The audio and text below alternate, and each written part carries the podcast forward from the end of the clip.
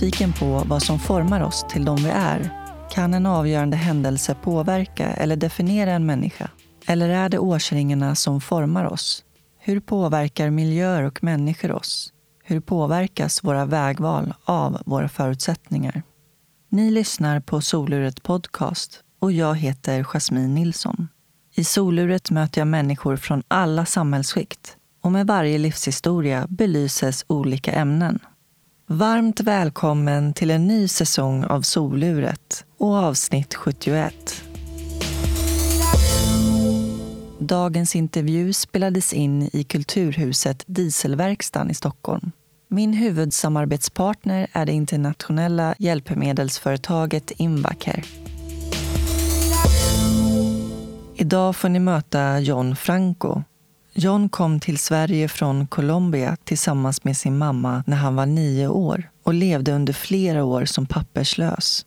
John är för detta närpolisbefäl och polischef med inriktning mot narkotika, vapen och grov organiserad brottslighet. Han har bland annat varit med som expert i Veckans brott och år 2014 blev han tilldelad Kompassrosen inom offentlig sektor och blivit utsedd till Årets eldsjäl av Svenska hjältar. Idag jobbar Franco som strategisk rådgivare för den colombianska polisen. Här kommer John.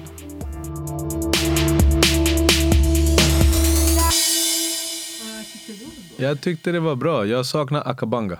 Du saknar akabanga? Ja, jag saknar akabanga. Oj, oj, oj. Ja, det är så gott. Hörru, men jag såg att man kan köpa det i Sverige. Ja, precis. Jag googlade, du vet i helgen Ja. så höll jag på att skoja för min eh, sons, min son är åtta och hans kompis var på besök och så pratade vi om stark mat och så skämtade lite med dem. Vet du, så jag sa, vet du, jag var i Rwanda och så köpte jag en jättestark och god eh, chilisås. Ah, chilisås. Han bara, ja. Och så skämtade lite med dem, vet du vad den heter? Så jag bara, akabanga.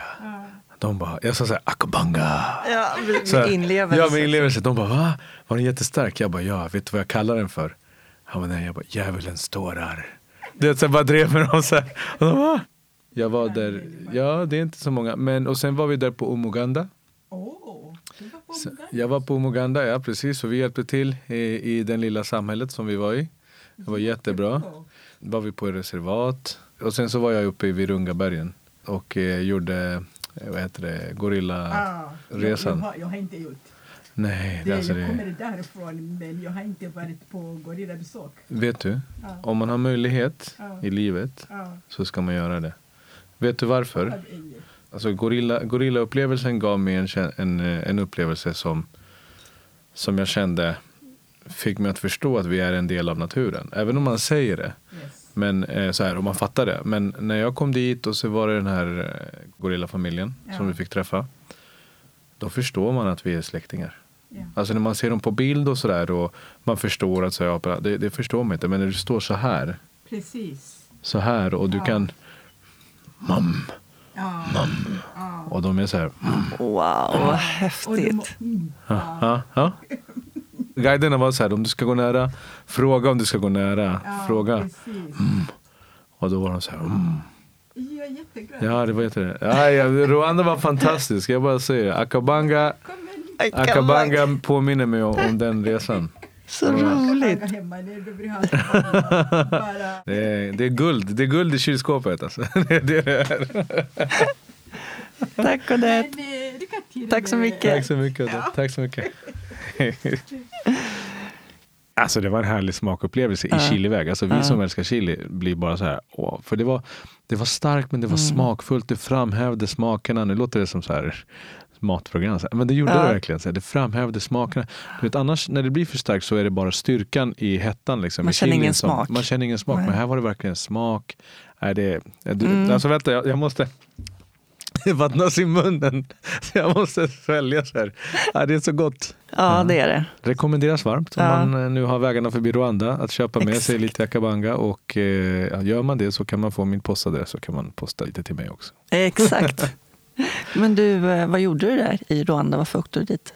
Jag åkte dit tillsammans med eh, Kompassrosens eh, stipendiater. Som du fick 2014? Precis, då åkte vi dit och tanken med den resan var att vi skulle vi skulle förstå oss lite närmare på förändringsledning. Vi, det var 20 år sedan eh, då folkmordet 1994 inträffade.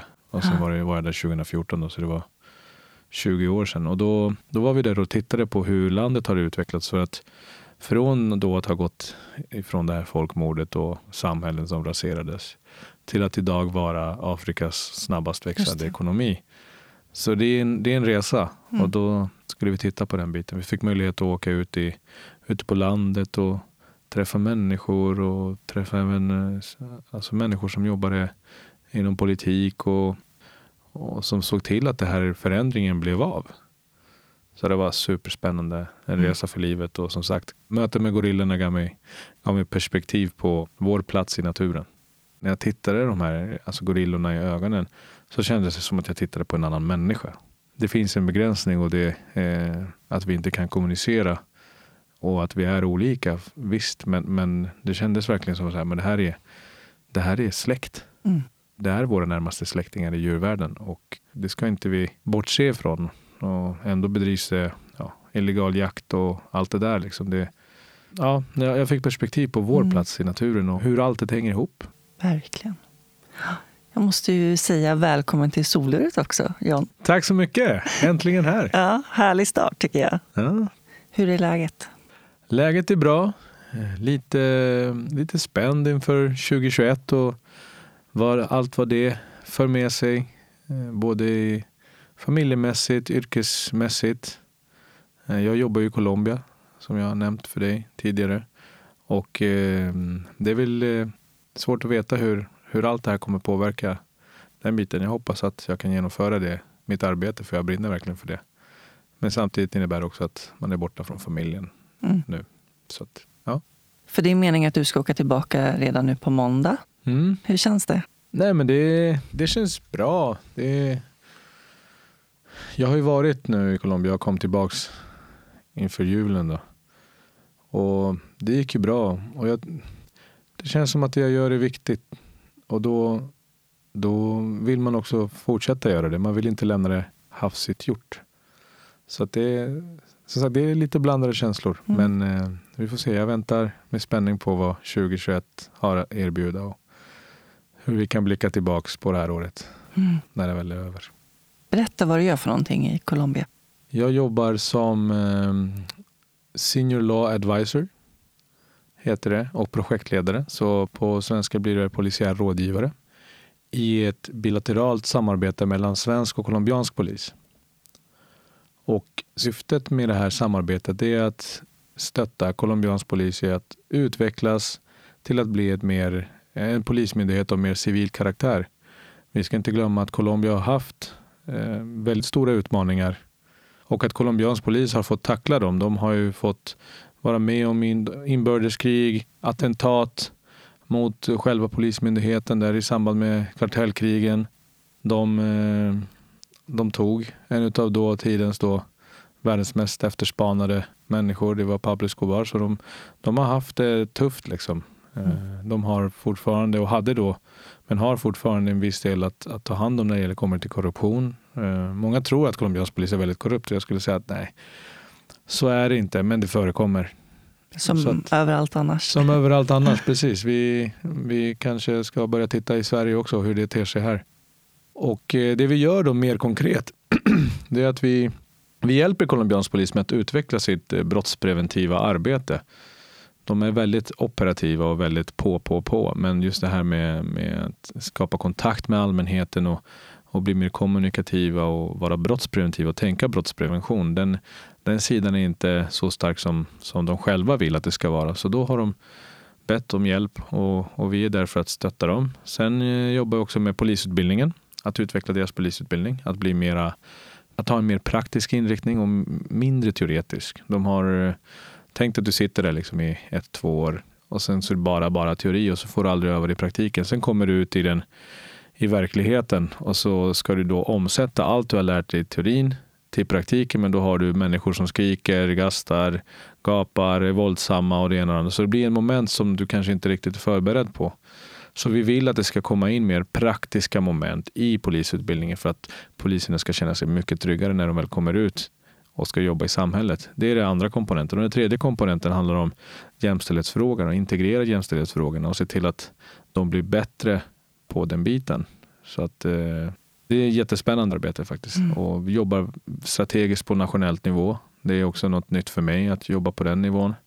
Har lärt mig eh, väldigt mycket, har gjort några snedtramp ibland men man lär sig utav det. Så att, ja, jag är oerhört glad och stolt över att få göra det här jobbet både för svensk polis räkning och för colombiansk polis. Det måste ju vara en enorm kontrast verkligen. Ja, det är det. Alltså den problematiken som colombiansk polis har och det colombianska samhället lever med är ju helt annorlunda än den svenska. Det måste vi förstå till att börja med. Visst, det, det, det pratas ju här om att det är ett samhälle i förfall i vissa, i vissa kretsar.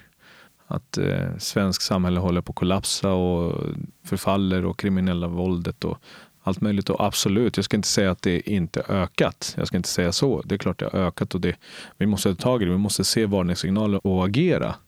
Men jag skulle säga att man får perspektiv när man ser på andra delar av världen och hur det ser ut där borta. Och, och då tänker jag att jag förminskar inte svensk problematik, men jag alarmerar heller inte i den utsträckningen att jag säger att det är, att det är samhällskollaps.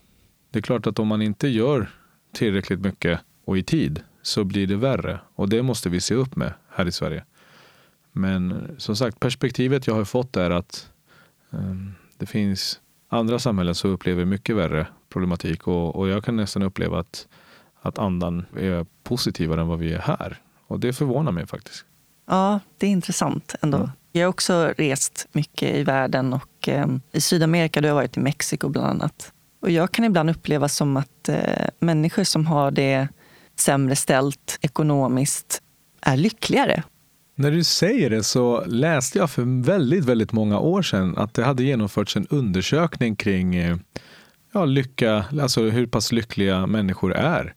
Och vad som gjorde att det fastnade det var att Colombia kom på första plats. Wow. Så att eh, människor i Colombia är i regel lyckligare än, än andra människor. I alla fall inte enligt den undersökningen för Mm. många år sedan. Nu har det säkert ändrats eller så kanske vi ligger, eller colombianerna ligger kvar på topp. Jag är uppvuxen i Colombia, det glömde jag säga. Så ibland säger jag vi och då menar jag colombianer och ibland säger jag vi och då menar jag Sverige. Så att eh, jag måste verkligen förtydliga det till alla er som lyssnar att eh, ja, jag är både colombian och svensk Mm. och jag känner det verkligen i det här jobbet också. Jag tänkte komma in på det precis, att du faktiskt har en personlig relation till Colombia. Eh, Men jag tänker att vi tar det från början. Mm, Du föddes i Colombia. Ja, jag föddes i Colombia och eh, levde där under första delen av mitt liv. Och så kom jag till Sverige ungefär vid 8-9 års åldern. Jag minns inte riktigt exakt, men någonstans där kom jag till Sverige. Och varför? Man ska förstå att Colombia på den tiden var en av världens våldsammaste länder. Eh, Det var slutet på 80-talet, början på 90-talet. Kartellkriget härjade som värst.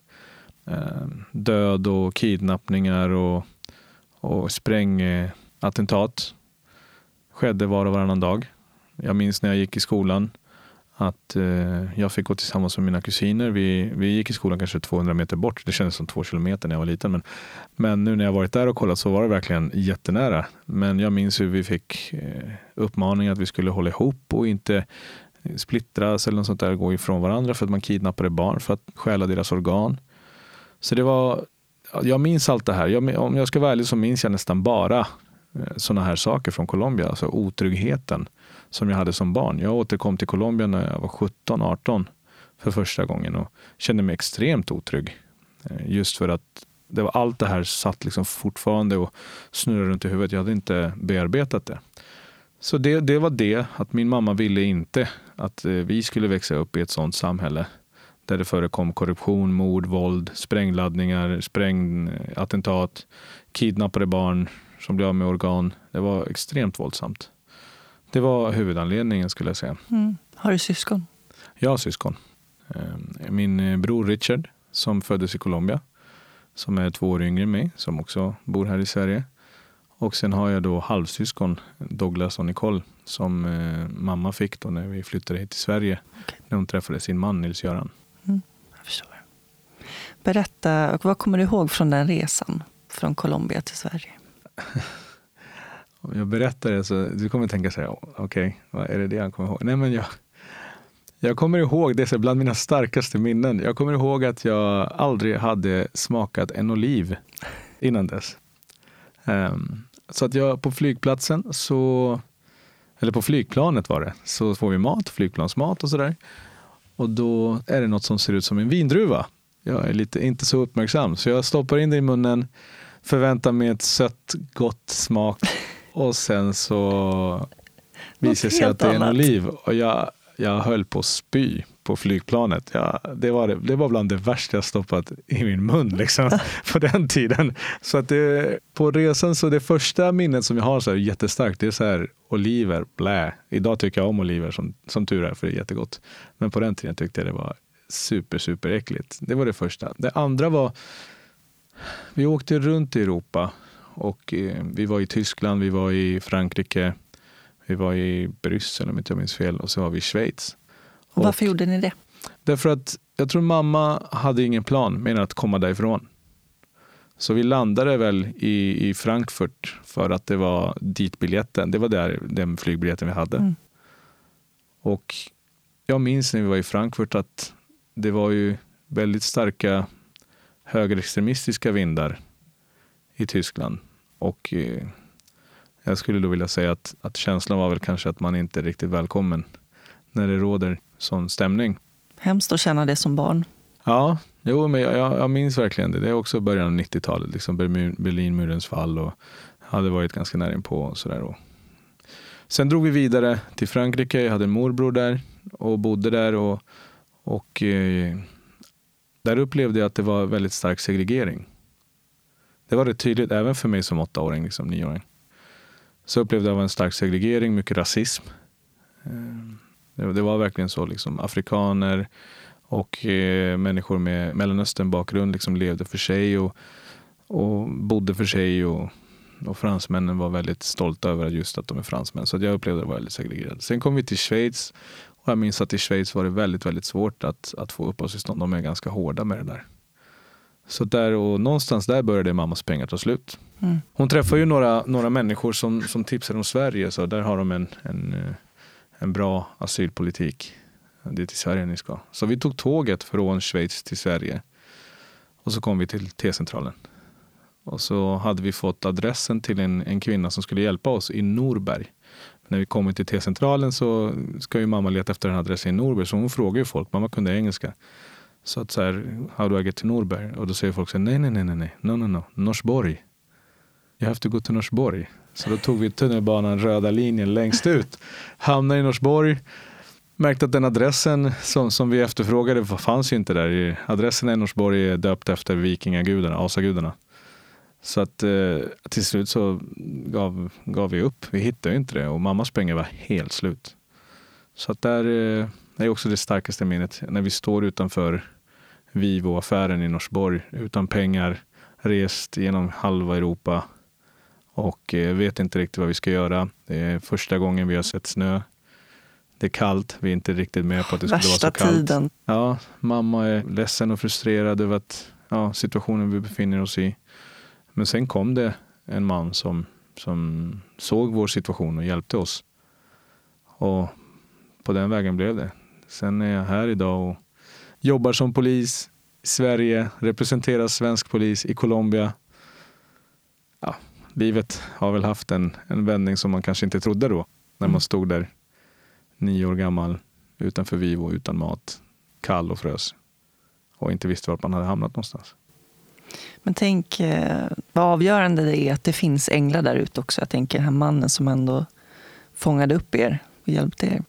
Ja, jag, jag brukar hålla föreläsningar för ungdomar och eh, haft ledarskapsföreläsningar och sådär och jobbat med de frågorna. Men jag brukar alltid säga att där man är idag, eh, man ska aldrig glömma att man är där idag för att man har fått hjälp av väldigt många. Och jag menar också på att det är ett ansvar att hjälpa så många som möjligt. Att man ska visa den tacksamheten, att man ska återgälda den hjälpen man själv har fått genom att själv hjälpa andra. Det har varit liksom ett återkommande devis i mitt liv och i min synsätt. Mm. Men ehm, hur såg livet ut sen? Ni har kommit till Norsborg och ni har fått hjälp och du är nio år ungefär. Vad var nästa steg i processen, så att säga? Nästa steg i processen vart, eh, det blev ju vart vi skulle bo. Mamma fick kontakt med en man som heter David. David var homosexuell och eh, hade en, en lägenhet med extra rum ledigt och då fick vi bo där hos honom. Och det gick jättebra. Sen eh, så förstod vi hur vi skulle göra så då ansökte mamma om asyl. Och så fick vi då flytta till eh, olika flyktingförläggningar. Och efter ett tag så fick vi då negativt besked om att vi inte skulle få stanna i Sverige.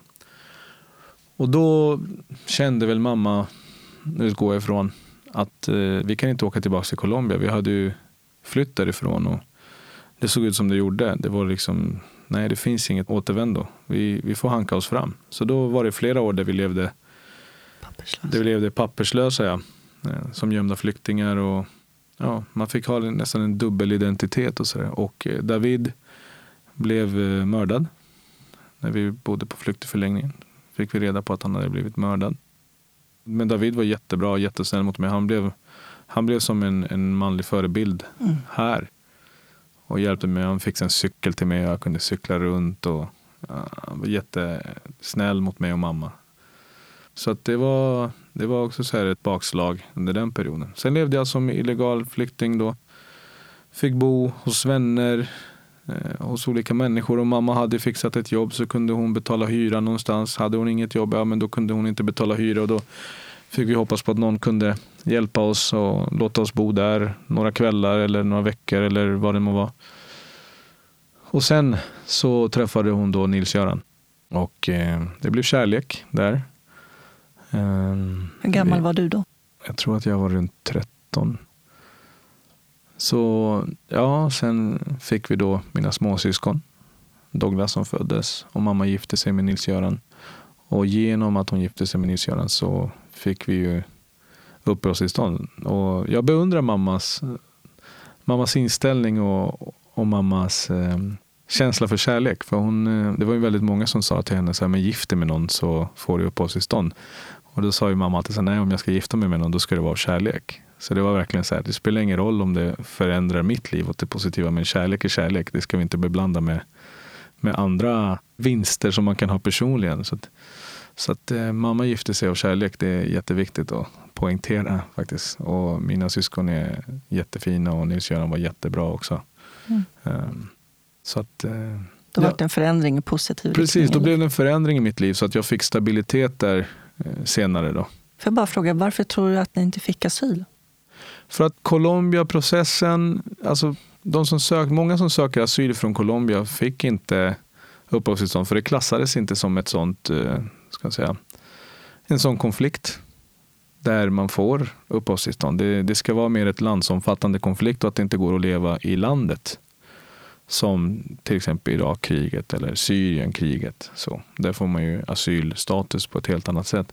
Colombia, skillnaden med Colombia är att det är ett internt inbördeskrig som påverkar hela landet men som inte, det finns liksom inte ja, risk för biokemiska stridsmedel eller alla de här sakerna som gör att det är en, konflikt på en annan nivå. Men det påverkar befolkningen likväl. Precis. Så Vad- det var väl de sakerna. Mm. Vad tänker du om det? Det är svårt för att jag tänker så här, jag jobbar som polis idag, jag jobbar med lagstiftning. Jag förstår idag att man måste sätta en begränsning och, och kunna identifiera saker och, och, och benämna saker eller vad ska jag säga, fastställa skulle jag säga snarare. Fastställa hur, hur man ska agera i vissa situationer och i vissa situationer inte. Och då finns det självklart en risk att det inte blir superbra eller jättebra men det blir tillräckligt bra. Och då för de som det inte blir bra blir lidande. Så att jag tänker att det är jättesvårt för det är en så stor politisk diskussion att, att säga så här, vilka får stanna och vilka får inte stanna. Vem får asyl, vem får inte asyl, vilka frågor ger rätten till asyl. Så att det är en enorm diskussion. Men samtidigt förstår jag att skulle hela världen, nu kanske jag går till så här halleluja, så här, men skulle hela världen ta sitt ansvar så skulle inte de här sakerna hända. Men nu är det så att världen tar inte sitt ansvar. Och utifrån ett så här, utrikespolitiskt perspektiv så tar Sverige väldigt mycket ansvar. Så att jag klandrar inte Sverige för att det blev så för mig. Utan jag ser snarare att Sverige är en av de länderna i världen som faktiskt tar väldigt stort ansvar. Ja, det är en jättesvår fråga. Mm. Ja, jag förstår det, att det blir lite så här intressekonflikt också. Ja, Jag kan ja, tänka mig men hade man frågat mig när jag var nio år, eller tio, eller elva eller tolv så hade jag tyckt att det var världen är orättvist. Mm, såklart. Mm. Så att, eh, nej, det finns många parametrar att ta hänsyn till. Då. Det är inte svart eller vitt. Det, är väl det, det, det, skulle jag säga är egentligen en av de stora lärdomarna man får när man börjar jobba så här som jag gör idag. Det är att det, det är inte svart eller vitt. Och jag tror att väldigt många, alltså om, man, om man ser det här polariserade samhället eh, i många frågor som vi ser idag så är det för att det är väldigt många som jag tror är bekväma med att det, här, det ska vara svart eller vitt åt båda sidorna. Nej men det är så här, men det är så här. Men då ska man förstå att världen är inte svart eller vitt. Det finns enormt Det finns jättemånga sätt som man kan se saker och ting på olika perspektiv att ta Mm. hänsyn till. Är Det, det går inte att det ska vara svart eller vitt. Nej. Jag måste fråga också om din pappa. Mm. Var, var fanns han? Min pappa bor i Colombia. Han har sin familj där. Jag har två syskon via honom då. Men jag har aldrig haft en god kontakt med honom. Eller aldrig, aldrig, men, men eh, så vitt jag kan minnas. Så från det att han separerade från mamma så minskade kontakten avsevärt. Så, så att, eh, jag skulle säga att frånvaron av min pappa har präglat mig väldigt starkt. Det är en av mina största smärtor. Så, för jag minns att det fanns en tid då han var, fanns där för oss. Och var den pappan som, som jag vet att han kan vara. Mm. Men sen så avbröts det. Och då kände jag en tomhet efteråt. Varför avbröts det? Separation, synsätt på hur det ska bli när det separeras. Jag vet inte. Jag har förstått att det har varit mycket. Det är mycket ur ett, genus, ur ett genusperspektiv så är det väldigt mycket eh, olika tankar kring separation i Colombia på den Mm. tiden. Och det är det fortfarande, det märker jag. När, när ett par separerar så är det ju nästan givet att det är kvinnan som tar barnen. Så att det handlar liksom inte alltid om en process där så här, hur ska vi komma överens? Det spelade sin roll. Och sen så, en del av mig vill ju klandra honom för att han inte tog tillräckligt ansvar eller inte stod upp. Mm, En del av mig kanske tänker att men hur mycket kunde han ha gjort? Det vet jag inte. Men det är smärta är i alla fall. Det, det är någonting som jag har med mig också som förälder. Mm, jag förstår. Så. Men ehm, hur var det att börja i skolan? När gjorde du det? Nej, jag fick ju gå i skolan. Innan vi ens fick eh, negativt besked så fick jag ju gå i svensk skola. Så att jag gick i Östbergaskolan. Shoutout till Östberga, alla som lyssnar. Eh, nej, men jag gick i Östbergaskolan och det var jättetrevligt. Jag fick jättemånga vänner. Jag skulle säga att Östbergaskolan på den tiden var en jättebra plats att börja med integrering. Det var blandat med svenska barn och barn med utländsk härkomst. Och jag tror vi mer hittade gemensamma nämnare än olikheter. Och det gjorde att eh, jag tror att många som växte upp där och då på den tiden i Östberga fick verkligen förståelse för den svenska kulturen, kände sig svensk men samtidigt förståelse för andra kulturen även om man inte har svenska föräldrar. Så att eh, jag ser det som en eh, så här lyckad exempel på integration Eh, jämfört med, med hur det har blivit idag i väldigt många samhällen där det liksom antingen är jättemånga svenskar eller jättemånga invandrare i just det här området. Men det är väldigt få områden där det är mixat på ett hälsosamt sätt. Så jag skulle säga att det var mixat då på ett hälsosamt sätt i Östberga. Sen fick vi då negativt besked om eh, att vi kunde stanna och då minns jag att mamma var orolig. Och då hade jag en lärare som pratade med rektorn där och då och berättade. Och Eh, som jag förstod det och som jag kom ihåg det så, så var rektorn väldigt noggrann med att eh, de mänskliga rättigheterna, barnens rättigheter, eh, säger att barn har rätt till skola och utbildning oavsett social status. Så att eh, John, du får gå kvar i skolan. Det var jätteskönt. Så, men det var jättepinsamt när de i klassen förstod att jag, att jag hade fått en negativ besked då, Mm. eh, och skulle avvisas. Jag skämdes jättemycket för det. Det är också en så här skuld och skamkänsla som kom då. Mm. Att jag inte var önskad i det här samhället. Och hur går jag Gud, vidare vad från det? hemsk, hemsk känsla. Ja. Ja. Så det var... Sen började jag i högstadiet i Sjöängsskolan i Örby. Då hade jag liksom, de flesta som jag gick i skolan med då i mellanstadiet hade väl glömt det där lite grann. Så det passade mig jättebra. Så att jag nämnde aldrig någonting. Men jag bodde ju som sagt på olika ställen och jag visste inte riktigt alltid vart jag skulle sova. Så att det var aldrig någon som kom hem till mig. Det var aldrig någon som, som visste vart jag bodde. Var det var jag umgicks med kompisar men sen så var jag tvungen att åka hem. Och som sagt, det här har varit belagt med väldigt mycket skam och, och skuld. Och det var inte förrän någon gång när jag blev runt 30 som jag började berätta öppet om min bakgrund. Och inte ens mina närmaste vänner visste om det. Så att eh, när jag började berätta, de bara, när har, när har du varit illegal flykting? Liksom? Va? Mm. Vad snackar du om? Då fick jag säga, men okej, kom ihåg när vi var små. Vart bodde jag någonstans? Ah, jag vet inte, du tog alltid bussen. Ja, precis. Jag tog alltid bussen. Vad hemskt att som barn behöva ha den känslan. Samtidigt så kanske det är någon slags eh, överlevnadsstrategi. Det skulle jag säga. Kanske inte skam och skuld att det är en överlevnadsstrategi, men, men känslan av att ligga lågt. Att man känner ett behov att man vill ligga lågt är ju en överlevnadsstrategi. För man vill inte utmärka sig, man vill inte vara den här som alla tycker synd om. Man vill ju, i den åldern så är det jätteviktigt att man är en i gänget och inte avviker särskilt mycket utan man följer mönstret. Så att just tystnaden, att inte berätta, att, att inte låta folk veta om min situation eller min oro eller min skam eller min skuld. Det var en överlevnadsstrategi. Men känslan av skam och skuld kom ju liksom att så här, men är jag inte önskad? Varför är jag inte, inte värd att vara här? Men jag tror att ur det kommer också något gott. Att eh, om jag känner att jag inte är värd att vara här, men då ska jag kämpa för att visa att jag är värd att vara här. Och då kanske man tänker på mitt yrkesroll då, som polis och att ge tillbaka och visa så här, kolla nu. Ni vill inte ha mig, men nu, nu är jag här och gör, försöker göra så stor nytta som möjligt för det här samhället. För jag tror på det här samhället. Jag tror på att det här samhället har väldigt gott med sig. Och det här samhället har gett mig, har gett mig möjligheter i livet jag aldrig skulle ha haft i mitt eget hemland. Och samtidigt så befann du dig i en miljö. Många av dina vänner blev kriminella. Hur kan det komma sig att du hade styrkan att hålla dig borta från det? Jag hade en väldigt strikt mamma. Jag skulle säga för strikt ibland. Mm. Men jag visste också hur mycket hon kämpade. Och jag visste att jag hade min bror i Colombia som inte hade samma möjligheter som mig. Han var kvar? Han var kvar, ja. Okej. För att eh, mamma tog med mig. Min bror fick stanna kvar med min eh, mormor. Vi hade inte råd att ha med, med, honom, med oss honom. Okej. Och det dröjde ja, lite drygt fem år innan jag fick träffa honom igen. Oj, men det måste ju varit en väldigt tuff separation också från din bror. Det var en tuff separation från min bror. Jag tror att både han och mamma kämpar fortfarande än idag för att återbygga de banden som inte som bröts där och då. Gud, vilket svårt beslut för din mamma också att ta det. Alltså Mm. ändå.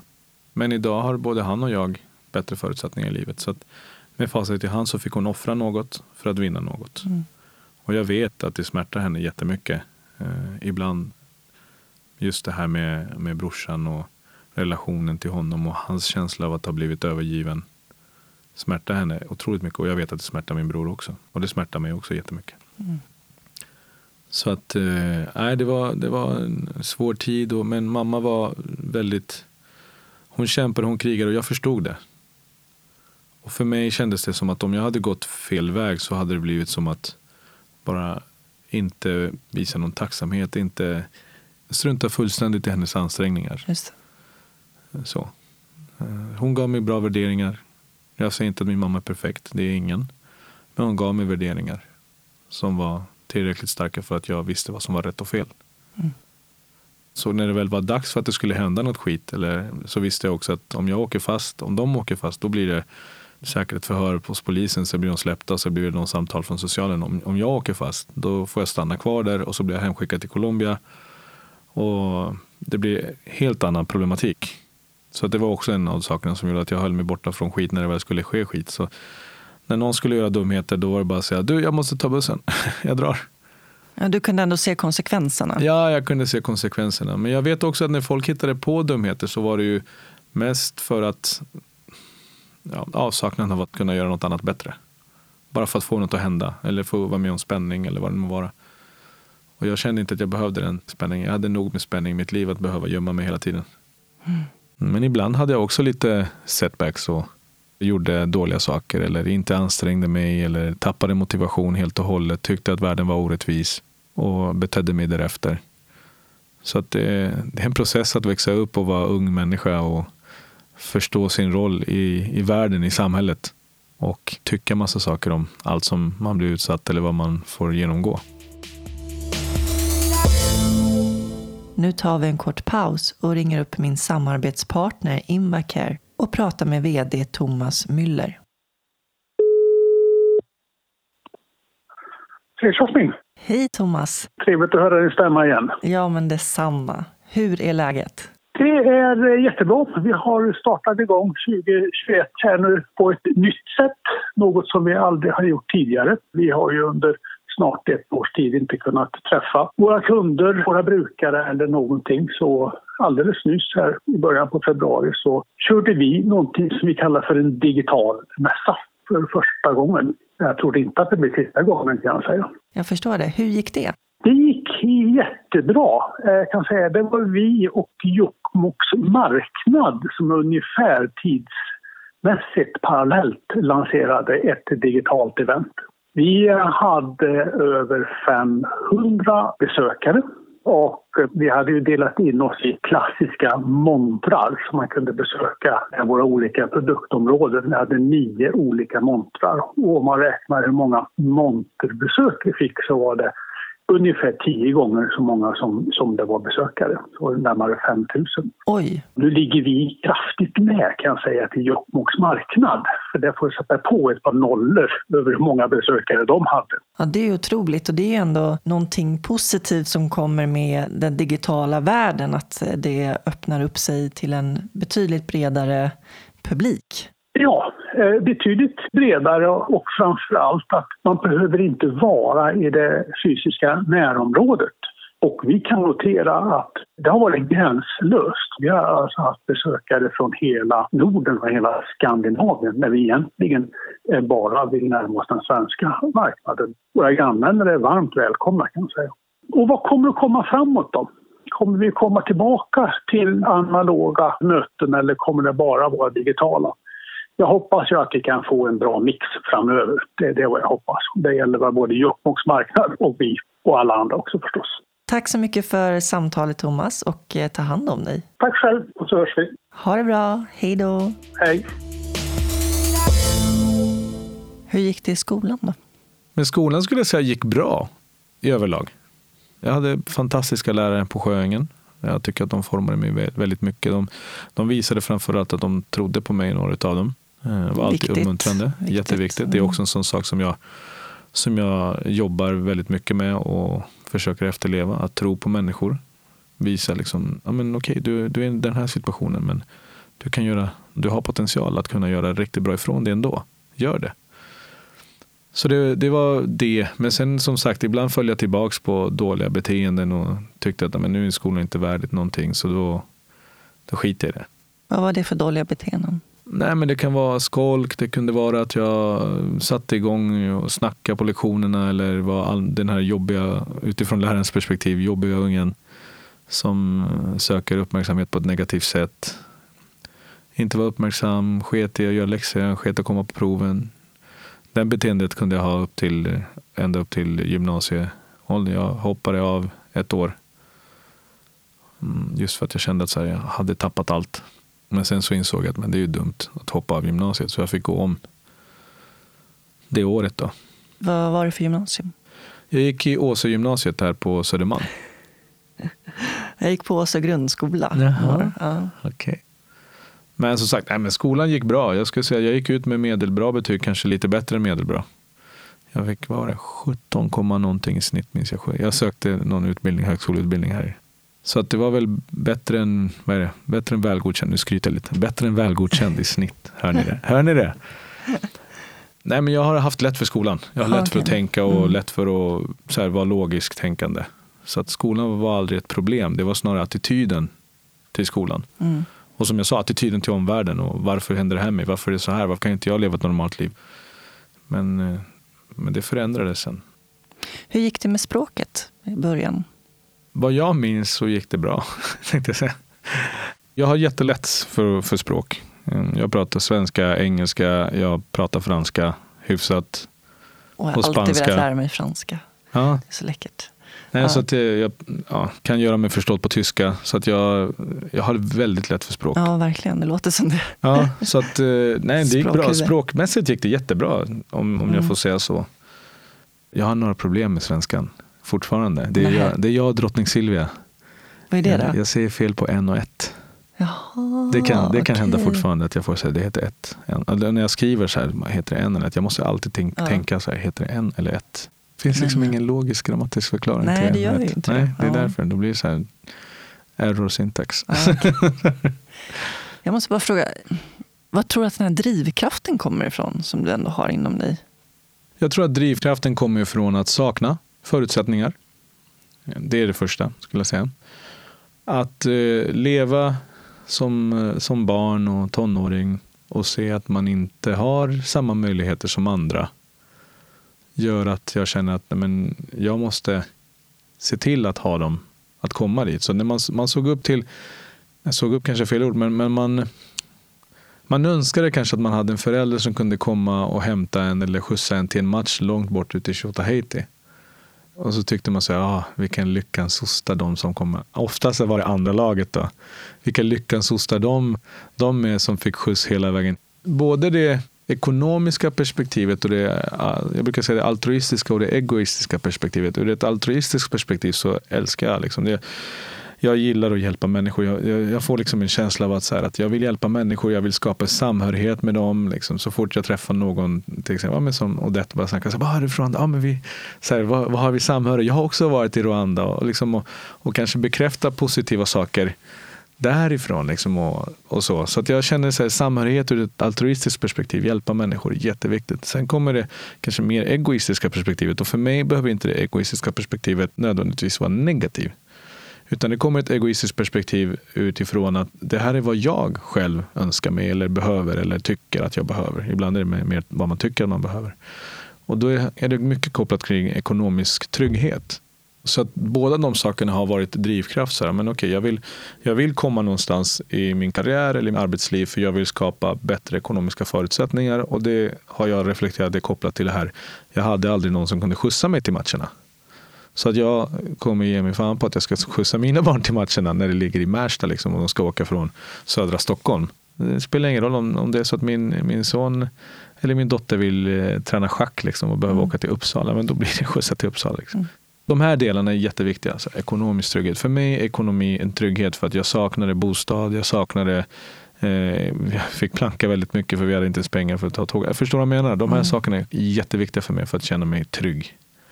Eh, Men just det här perspektivet att hjälpa människor är jätteviktigt för mig också. För jag vet Mm. att jag hade inte suttit här och hade förmodligen Mm. inte suttit här och pratat med dig om jag inte hade haft människor som hjälpt mig längs Mm. vägen. Så jag är otroligt tacksam till alla människor som vid något tillfälle har hjälpt mig på ett eller annat sätt. Mm. Jag vet ju att du brinner också för mångfald och pratar mycket om vikten av mångfald. Jag har ett citat här som jag tycker är så himla bra, som jag läste i en av intervjuerna du varit med i. Mångfald är mer än hudfärg, könstillhörighet och sexuell läggning. Mångfalden kommer till sin rätt när vi kan se och nyttja de olika kompetenser som varje individ har med sig i ryggsäcken utifrån egna erfarenheter. Mm. Och jag bara yes, han har fattat, kände jag när jag läste det. För att ehm, Många glömmer bort, till exempel jag då, som lever med en funktionsnedsättning, att Mm. det handlar också om mångfald. Jag vet inte om du har känt det, men det känns som att när man eh, har med sig den här ryggsäcken så måste man, blir man tvungen att ta mer plats och prestera så mycket bättre än alla andra. Är det någonting som du har känt också och upplevt? Absolut. Och jag tror att det är en del också av den här drivkraften. Att man känner att man, eh, eller jag känner att jag är en minoritet i många sammanhang. Och om det är så eller inte, det vet jag inte. Men min känsla är att man eh, riskerar att bli ifrågasatt på ett helt annat sätt om man inte levererar i tillräckligt hög utsträckning eller i lika hög utsträckning som andra.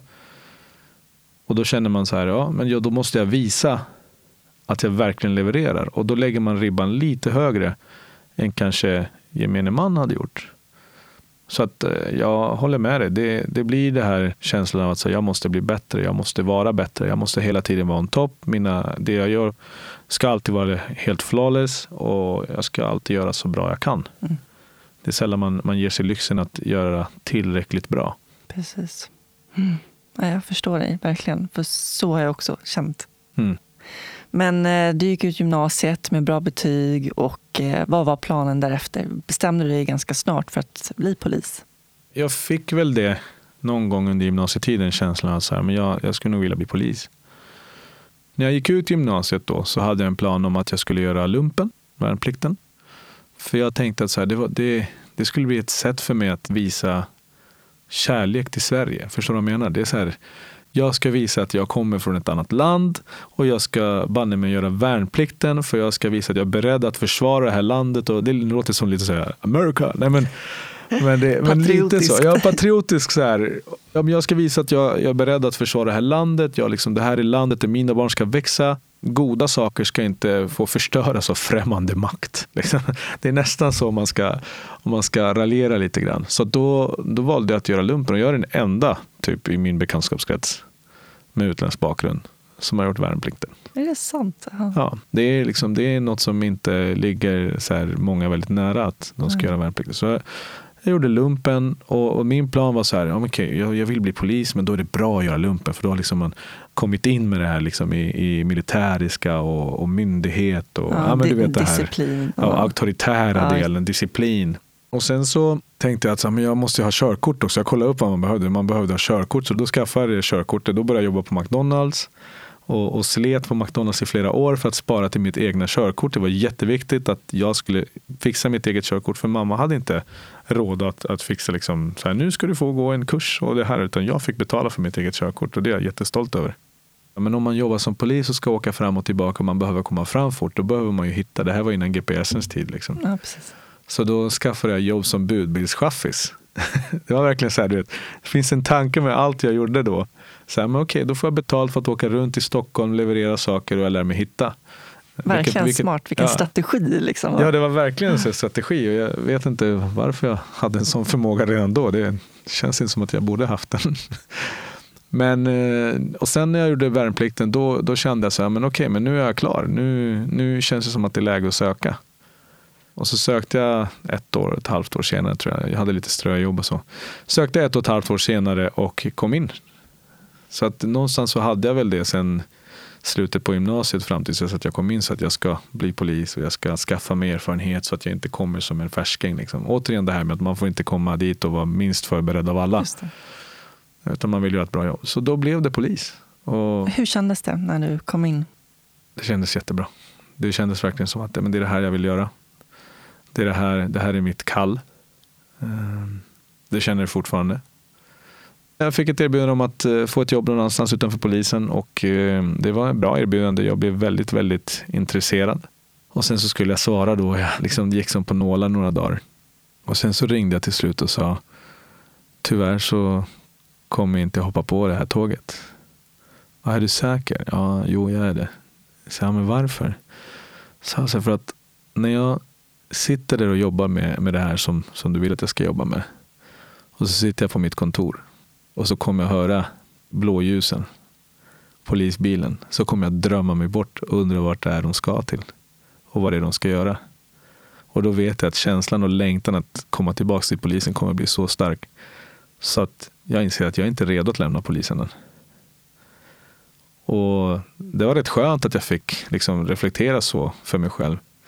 För det känns fortfarande som att eh, jag har världens roligaste jobb fortfarande. Liksom. Vilken fantastisk känsla. Mm, verkligen. Känna att man är på rätt plats. Det är då man jobbar med hjärtat också och det är Mm. otroligt viktigt. Ja, nej, men det, det är extremt viktigt för det känns som att jag har ju en mening när jag går upp. Jag har en mening med vad jag ska göra idag. Jag har en mening, även om jag, här, det är inte som att jag uppnår världsfred varenda dag. Liksom. Det är inte det. Men jag vet att det jag gör kommer att betyda någonting för någon vid något tillfälle. Sen om det är om 10 år eller om 50 år, det, det spelar inte mig någon roll. Bara för att, men jag vet, jag är säker, jag är övertygad om att det jag gör kommer göra skillnad om jag gör det bra. Så det är en jätteskön känsla. Ja, men du har ju haft bra positioner också. Jag tänker, du har ju jobbat både som ja, du har varit närpolisbefäl och du har varit polischef Mm. i Stockholm. Jag skriver bara polischef. Så Ja. Det finns ingen så här, du är polischef. Nej, jag har varit eh, gruppchef för eh, utryckningsverksamhet, BFIGV heter det. Eh, jobbat mycket med fokus på det brottsförebyggande. Jag har eh, svarat som gruppchef för en poliskontor. Jag har varit närpolisbefäl som också är väldigt riktad mot det brottsförebyggande. Jag har liksom alltid nischat mig mot det brottsförebyggande. Sen har jag varit gruppchef för spaningsgrupp. Jobbat med spaning och inriktning mot grova brott. Och sen parallellt med det här så har jag jobbat med mångfaldsfrågor, jämställdhetsfrågor Mm. och varit verkligen engagerad i det och känt att jag har varit med och kunnat påverka inom myndigheten så att det blir förändring till det positiva. Så det har varit verkligen så här att ha många järn i elden hela tiden. Och sen är det nu det här då. Vem trodde att man skulle vara internationell polisiär rådgivare vid 37 års åldern? Liksom. Mm. Jag försökte hitta, men jag hittade inte ditt personnummer. Är det dolt? Ja, Ja, skyddad identitet. skyddad identitet. Mm. Och det måste ju vara på grund av ditt yrke förstås. Ja, Ja. precis. Det är, det är på grund av yrket och sen att man, eh, man har fattat beslut som kanske folk inte är så glada över. Mm. Senaste som, som jag vet att det här kommer bli problem, men det jag står fast vid. Det var i samband med att ett barn omhändertogs, ett eh, spädbarn från eh, en familj där mannen i samband med det ärendet och efteråt blev dömd till ett långt fängelsestraff. Och eh, i min värld så skulle mamman också ha blivit dömd till ett långt fängelsestraff. Men tingsrätten tyckte annorlunda. Men eh, just därför så fattade jag beslut om att det här socialtjänsten skulle kontaktas så att de kunde omhänderta barnet. Då. Så det är en sån sak som jag vet kan ställa till det och då är det bättre att vara i framkant. Liksom. Så då har jag uppgifter därför att man har fattat beslut mot väldigt många grovt kriminella som rätt förr eller senare kan få en psykos eller vad det än må vara och bestämma sig för att göra något dumt. Så. Men det är inte det att jag går runt och känner mig otrygg. Det gör jag inte. Har du blivit hotad? Ja, det har jag blivit. Hur känns det? Alltså I många fall så blir man ju hotad som polis. Är, är du med? De hotar uniformen, de hotar inte mig. så. Men, och då, då är det helt okej. Då är det helt okej är det inte. Men, men då är det så här, då förstår jag att så här, okej, den här personen är bara förbannad, hotar uniformen och allt det det står för. Men de gångerna när man har blivit hotad och det är verkligen så här personligt och, och de går verkligen på privat. Liksom så här, jag ska ta dina barn och jag ska Precis. göra det här med den och din mamma och det, det, det, det, det, det. det då blir man så här, då, då känns det obehagligt för att som sagt, man vet inte när den här personen får en psykos. Ofta så är det ju kriminella personer som nyttjar droger som kan få en psykos när som helst eller bestämmer sig för att de ska vara värst och minsann gå hela vägen ut. Och då, Precis. då blir det lite jobbigt. Men jag, ja, så att det, är, det är obehagligt. Mm. Det är obehagligt när någon, när någon gör så. Så. Det var vid något tillfälle för något år sedan som jag gick med min familj och då var det en kille som jag hade haft att göra med som gick väldigt, väldigt nära och stirrade rakt in i ögonen på mig. Hela vägen för att markera att säga, nu står du här, nu står du här med din familj. Vad ska du göra? Och verkligen titta hotfullt. Så då, men då, då hanterade jag det där och då. Då fick jag be familjen att gå lite åt sidan. Så gick jag och tog ett snack med honom om olämpligheten i hans beteende. Vad fick du för respons då? Då fick jag en väldigt kaxig respons tillbaka. Men jag kände att eh, jag vill inte på något sätt ge sken att han kommer påverka mig på ett sånt sätt att jag blir rädd. För det blev jag inte. Jag, blev bara, jag tyckte bara så här, vad håller du på med? Det är ändå en risk, tänker jag, att konfrontera det där och då. Jo, jag vet. Men Mm. jag känner att så här att tänk om den här personen sätter det i system så ökar de här riskerna. Nu gick jag fram och markerade att det här är inte okej. Det här ska aldrig upprepas. Bara så att du förstår det. Jag kan vara extremt tydlig när jag väl känner att jag har behov för det. Och det här med- meddelandet gick fram. Fick jag eh, höra sen från vederbörandes bror som eh, kom och bad mig om ursäkt någon månad senare när de träffade mig och sa att "Ja, men jag hörde vad som hände. Eh, jag måste bara säga att min bror är en idiot. Jag ber om ursäkt. Mm. Så. Och, och den, ja, båda två är ju kanske inte Guds bästa barn heller. Men som sagt, meddelandet gick fram. Och då, det var så jag valde att hantera det där och då. Det kanske var fel, men det blev rätt ändå. Men det, sånt kan ju hända. Det är det jag inte tänkte berätta om. Att Mm. Det kan hända att man går på stan med sin familj och så är det någon som får för sig att nu ska de jävlar göra någonting. Är det någon gång du har känt att, eh, när det, om det har varit väldigt stor risk för din familj också, att du har känt att det inte är värt det? Liksom? Nej, alltså jag känner inte att jag har kommit till den nivån att det är liksom väldigt stor risk för min familj. Mm. Jag, jag har känt att det har förekommit hot och sådär, men hur pass sannolikt det är att de här hoten verkställs, Mm. eh, det, det har inte jag vetat, men jag har inte känt att det är särskilt högt. så liksom. Men skulle jag hamna i den situationen där jag känner att nu är det en galning som är ute efter min familj, liksom mig och min familj, men då skulle jag nog känna att Mm. det är inte värt det. Men eh, har man då valt att sticka ut hakan som polis, som jag har gjort i väldigt många sammanhang och jobbat hårt med att få dit kriminella, då får man räkna med att det kan bli ett bakslag. Och då agerar jag förebyggande, skaffar skyddade uppgifter och ser till att jag inte, det inte går att leta efter mig. Och apropå det här med skyddad identitet och jag tänker också på att vara en offentlig polis. Mm. Det känns som att du ändå har en ganska låg profil Eh, jämfört med många andra. Men jag vet att det har varit mycket kritik kring poliser som väljer att vara så kallade influencers. Vad tänker du kring det? Jag tänker att det är en balansgång man får göra, helt enkelt. Någonstans så företräder du en myndighet, men du är också en egen person. Du har din egen personlighet. Och jag tänker att de som hanterar det och kan hantera det här, det är ju de som vet var gränsen går med att vara personlig och företräda myndigheten. Och ha koll på att även om du är personlig så kommer det du säger, dina åsikter och tankar att dömas utifrån att du också är polis. Kan du hantera de två sakerna, då, då klarar du det galant. Jag kan inte komma med någon kritik kring det. Men kan du inte hantera det, då är du ingen bra företrädare för polisen. Och det är där jag tror att de som har, kanske får kritik, eller bör ha kritik, är sådana som inte har förstått den här blandningen. Mm. Och den är svår. Mm. Den är jättesvår, för vi kan inte heller ta ifrån dem att de är egna individer.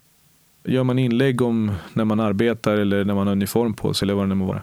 Ja, men då ska i de, åtminstone i de forumen så ska man vara väldigt, väldigt försiktig med att, eh, att anse att man först och främst är en, en person. Ja, det är, en, det är en viktig balans och en hårfin linje. Ja, och jag, jag har hållit den balansen känner jag och jag har försökt verkligen tänka det. Jag menar, jag var med i Veckans brott och i viss del så gav jag Polismyndigheten kritik för, i vissa sammanhang. Eh, och då är det så här, är det John polisen som ger kritik eller är det John personen som ger kritik? Men jag har också hyllat Polismyndigheten många gånger, både som person och inom uniformen. Men jag tänker att Polismyndigheten är ju inte, det är ingen myndighet som gör allt perfekt. Vi, har, vi måste ha en förbättringsprocess hela tiden, pågående. Och då måste man våga lyfta det som man anser inte fungerar riktigt bra. Men när det kommer till värderingar, där är liksom, värderingar köpslår man inte med. Där måste vi vara fasta i vår position. Att det här är värderingar, det här är, de tummar vi inte på. Du har jobbat mycket med olika projekt och bland annat att eh, försöka inspirera ungdomar till att söka till polisyrket och så. Jag har ju bland annat intervjuat eh, Patrik Tornéus som har varit med i podden också. Och han eh, pratade väldigt varmt om dig och vilken otroligt viktig förebild du har varit och är fortfarande för honom. Vad ger det dig att, att liksom kunna vara en förebild och påverka på det sättet? Det ger mig känslan av att jag eh, ger tillbaka. Det ger mig känslan av att jag får visa min tacksamhet mot allt hjälp jag har fått när jag väl behövt det. Ehm, och som jag sa, jag har väldigt starka altruistiska krafter som, inom mig som, som gör att jag har en, ett behov av att, av att hjälpa människor eller känna samhörighet med dem. Och, och i Patrik så såg jag en, en kille som, som kom ifrån de här förutsättningarna. Som inte alltid haft det lätt i livet. Men som också har en otrolig karaktär, en otrolig personlighet. Eh, en vilja att vilja göra skillnad. Och när man ser det, då är det bara, det finns ingen snack om att det är bara att uppmuntra det. Så att för mig var mötet med Patrik verkligen ett jätteviktigt möte och jag är jätteglad. Jag kallar honom min vän idag och vi snackar och vi agerar. Vi jobbar fortfarande för att liksom sprida det här vidare. Vi föreläser tillsammans. Vi, vårt mål är att vi ska påverka alla poliser som utbildas idag och vi finns nu på tre av fyra polishögskolor. Vi jobbar på att komma in i den fjärde. Och kommer vi in där, då kommer vi nå upp till vårt mål. Alla poliser som har utbildats de senaste åren, eh, eller kommande åren, ska fått vara med på vår resa. De ska få höra hur vi jobbar och, och hur vi tänker kring det när vi kommer från de här förutsättningarna. Framförallt i de här tiderna när det debatteras sig vilt om segregerade områden, särskilt utsatta områden, skalerande våldsspiraler och så vidare. Och vart är det det sker? Jo, men det är de områdena. Så då, då känner vi att då bör poliserna ha förståelse för varför det är så. Varför och vad kan de göra för att minimera risken för att det fortsätter vara på det här sättet. Så att eh, det, det känner jag är en av de sakerna som jag är stoltast över. Man behöver inte ha resurser i form av ekonomiska medel hela tiden. Det räcker med din vilja, kunskap och förmåga så kan du göra en stor nytta. Som sagt, lyckas vi uppnå att alla poliser som utbildas inom kort till polisutbildningen får en ökad förståelse för problematiken ute i förorterna, då har vi bidragit till att skapa den skillnaden eller den förändringen vi vill se i samhällsutvecklingen. Vad innebär det för dig att vara människa? Att vara människa för mig innebär först och främst att vara medmänniska. Att vara en person som tar hänsyn till, till sina egna känslor, till eh, sina upplevelser, till sina möjligheter och motgångar. Men att också ta i beaktning de människorna som finns runt omkring dig. Det är då som vi visar på medmänsklighet och då när vi visar medmänsklighet, då är vi människor, tänker jag. Vi har våra brister, vi har våra styrkor. Det handlar inte om att vara perfekt. Men det handlar framför allt om att förstå och acceptera andra människors olikheter och vilja. Tror du på ett liv efter detta? Ja, ja, ja skulle jag säga. Den är, den är svår alltså. Men jag, jag, det beror på hur man ser livet efter detta. Så jag tror att man dör och sen så kommer man tillbaka igen till världen i form av en annan person. Det tror jag inte. Jag tror inte det på det sättet. Men jag tror att det, någonstans så finns vi på jorden av en anledning och eh, det gäller att göra det bästa utav det. Och jag tror att den energin som är du, eller jag vet inte om man ska benämna den energin. Men om vi säger så, den energin som är du, den kommer ju gå vidare i en annan form. Och då finns det alltså ett liv. Sen om det är liv enligt det som vi vet idag eller om det finns flera abstrakta perspektiv av liv, ja, men det vet jag inte. Men jag tror att det kan vara så. Om inte annat så lever ditt eftermäle vidare. Om du lyckas göra någonting riktigt, riktigt bra. Förhoppningsvis. Och dåligt också. Men mitt mål är i alla fall att göra något bra. När känner du dig fri? Åh. Kan man känna sig fri i dagens samhälle? Kan man känna sig helt fri? Jag vet inte. Jag vet att jag kan känna mig lycklig och glad. Det kan jag göra. När jag är med mina barn. När vi har en bra stund, en lugn stund och jag får dem kanske visa mig sin uppskattning, krama mig eller säger att de tycker om mig. Då känner jag mig glad. Men jag, jag funderar på det här med fri. När är man fri? Vad är frihet? Kan man vara, kan man vara fri i stunden men ändå bunden av världsliga bojor? Nu pratar jag lite som Buddha här, men, men det är ju så. Vi har våra världsliga bojor som hela tiden tynger oss ner, eller vi har ansvar. Mm. Men eh, fri är att kunna få vara sig själv. Det är väl det närmaste jag kan komma. Men jag vet inte riktigt om man någonsin kan vara helt fri. När känner du dig sårbar? när jag misslyckas med något. När man känner att man misslyckas med något så känns det som att då kan någon komma och, och klanka ner på en och, och, då kan man faktiskt inte säga något annat än att man har gjort dåligt. Och då blottar man en sårbarhet. Det finns ju andra tillfällen där man också kan känna sig sårbar men, men jag tror att om jag ska koka ner det till liksom en sak så är det när jag misslyckats. Då känner jag mig sårbar. Vad drömmer du om? Mm. Det där förändras med tiden. Sen när man var ung så drömde man kanske om ett, ett liv på ett visst sätt eller att det skulle vara liksom det här, the beautiful life. Idag när man är förälder så drömmer jag om att mina barn ska få ha ett bra liv. De ska få vara friska, de ska få känna kärlek, de ska få uppleva kärlek. De ska ha ett liv där de eh, inte utsätts för för eh, plågor, svårigheter på det sättet som man själv kanske har utsatts för. Så min dröm är att kunna ge mina barn så bra förutsättningar som möjligt och att lyckan och livet ler mot dem och, och ge dem nödvändiga och fina lärdomar i livet. Hur var det att bli pappa? Fantastisk. Så. Eh, och det, nej, det går inte att beskriva den känslan. Eh, Samtidigt så tror jag nog att det betyder, ja, men som jag sa i början, jag har en smärta inom mig fortfarande. Känslan av att bli lämnad eller inte haft pappa med i bilden. Den är oerhört stark. Så jag tror att att vara pappa betyder jättemycket för mig. Mm. Faktiskt. Fylla det tomrummet? Inte fylla det tomrummet, men kanske alltid inse vad man kan betyda för, för ett barn. Mm. Sen, ja, sen är man kanske inte världens bästa pappa alltid, men man försöker. Hur är det när du är i Colombia nu? Träffar du honom då, din pappa? Ja, jag har träffat honom några tillfällen. Jag har liksom kommit fram till att jag behöver förlåta och gå vidare. Men det är en jättejobbig process.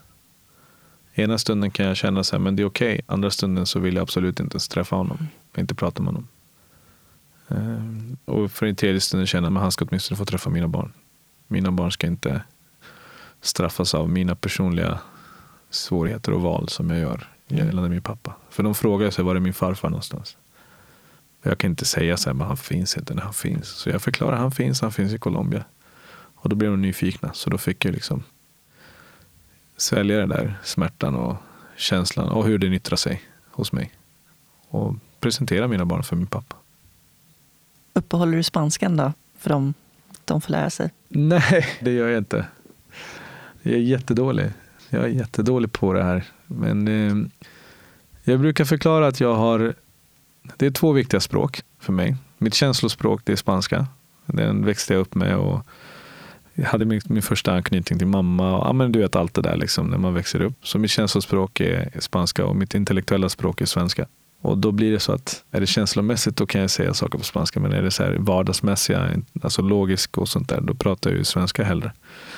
Jag tänker på svenska när jag tänker logiskt och jag känner på spanska när jag ska uttrycka känslor. Intressant. Ja. Men då blir det så, då blir det mer svenska än spanska. Ja, jag förstår. Jag har några antingen eller-frågor också. Oh. Snabba frågor i alla Snabba fall. frågor, vänta låt mig ladda upp här. Ja, nu är jag med. Vi börjar med kaffe eller te? T. Stad eller landsbygd? Stad. Bok eller film? Jag skulle vilja säga bok men det blir film för jag läste väldigt mycket förut men jag har inte läst på ett tag nu.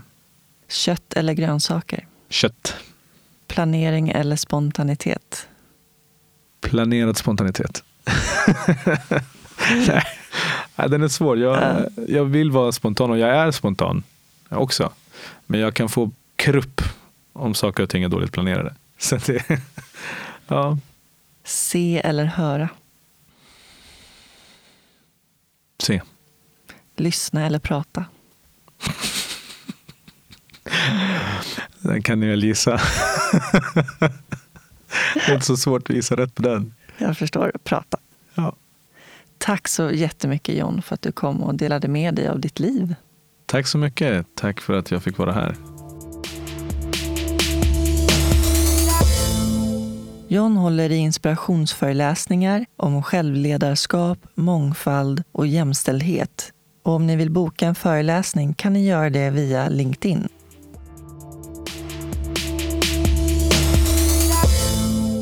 Soluret har en hemsida, soluretpodd.se. Där kan ni lyssna på alla avsnitten och även komma i kontakt med mig. Prenumerera gärna på Soluret i din podcastapp så missar du inte kommande avsnitt. Tack till min huvudsamarbetspartner Invacare. Mer information om Invacare och deras produkter hittar ni på invacare.se.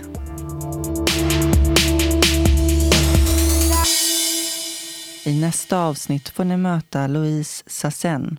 När Louise var 39 år gammal fick hon beskedet om att hon hade trippelnegativ bröstcancer. Hon var mitt i livet, arbetade som arkitekt och var ensamstående med två barn. Efter tio månader av tunga behandlingar började hon teckna illustrationer om livet med bröstcancer och startade Instagramkontot Cancerkompisen. År 2020 utkom hon med boken Jag, din cancerkompis av organisationen Ung Cancer som skildrar vardagen med cancer och allt vad det innebär för flera tusen unga människor. Tack så mycket för att ni lyssnade. Ta hand om varandra där ute. Puss och kram. Hej då.